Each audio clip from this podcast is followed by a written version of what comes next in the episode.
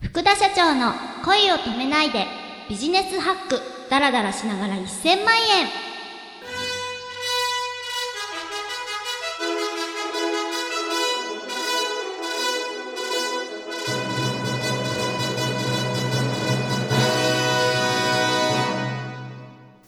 おはようございます。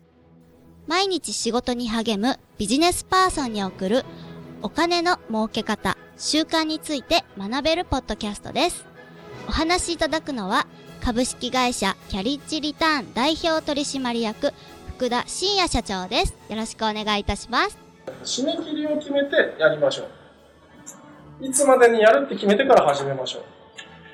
締め切りもないのに始めると、あの、終わりがないので中途半端で意味がなくなっちゃうんです。やってないのと同じになっちゃうんですよ。100%になったら終わりにしようっていうのが一番良くないです。スケジュールを管理する逆に言うと、その日までにできることをやるがスケジュールの正しい立て方なんですよ。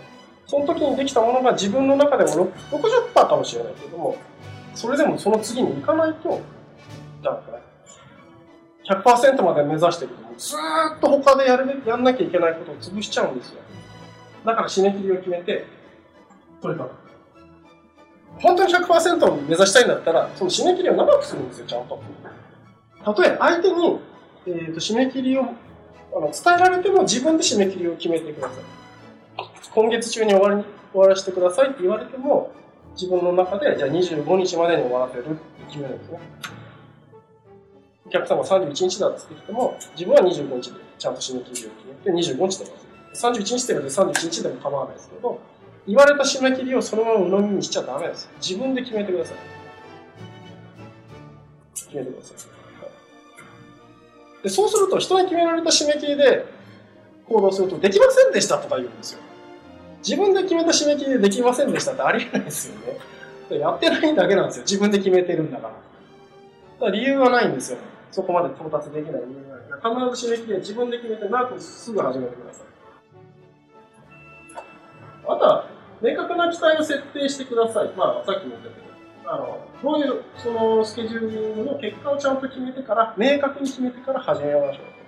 100%自分が納得したら終わりでいいや、じゃなくて、いついつまでに何々をどうこうする、どんな方法で。って決めてスケジュールをする。会議も同じです。ちゃんと何を話して、どういう結果を得るのか決めてから、みんなで会いましょう。で、話してみましょう。まあ、資料とか、まあ、あるんだったら前もってやっていきましょう。で会議のポイントは、つまんない会議はやらないことです。まずですね、あのー、目標設定今日すごい時間使いました。なぜならそれすごい財産になるからです。まあ、結果として来年、再来年変わってるはずです。ちゃんとそれに合わせた時間の使い方をしてればね。目標がなければ、時間管理、スケジュールはできません。もし目標今までね、目標なくて、スケジュール帳に時間が埋まってたのならば、それは、 To Do リストにチェックをつけてただけです。1日10個スケジュールが入ってたならば、1年間で3650個チェックをつけただけに過ぎません。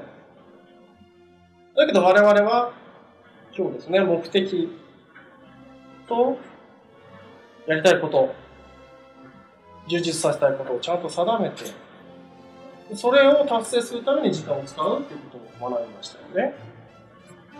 何も難しいことなんですよね。ちゃんとリンクさせてスケジュール入れましょうっていうこと。なので目標がなければ、目標目的がなければ時間管理はできないです。これは絶対覚えておいてください。絶対覚えておいてください。で、目標を発すれば仲間が集まる。さっきの磁石ですね。ぜひ今回作った目標はですね、ことあるたびに皆さんに伝えてください。本当に。伝えてみてください。そうすると、それに賛同する人が集まってくるんですよね。そんなもんです。で、えー、もう一つが、えー、時間を管理する、ちゃんと目標を毎日毎日確認してください。ちゃんとね、もしこれを忘れちゃって、またスケジュール帳に書き出すと、またトゥードゥリストを作るのと同じになっちゃうので、毎日毎日ちゃんと見ることで、あ、自分、目標に近づいてるな。一番大事なのはですね、自分の人生を充実させてください。人のために生きてほしくないですよね。人のために何かをするって決めた人は人のためにしてもいいけど、充実した人生を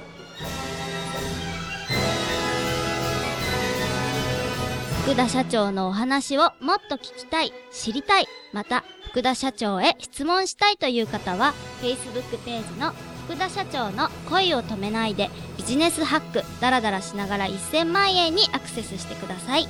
番組ツイッターもアットマーク福田ポッドキャストでフォローしてくださいね。では皆さんいってらっしゃい。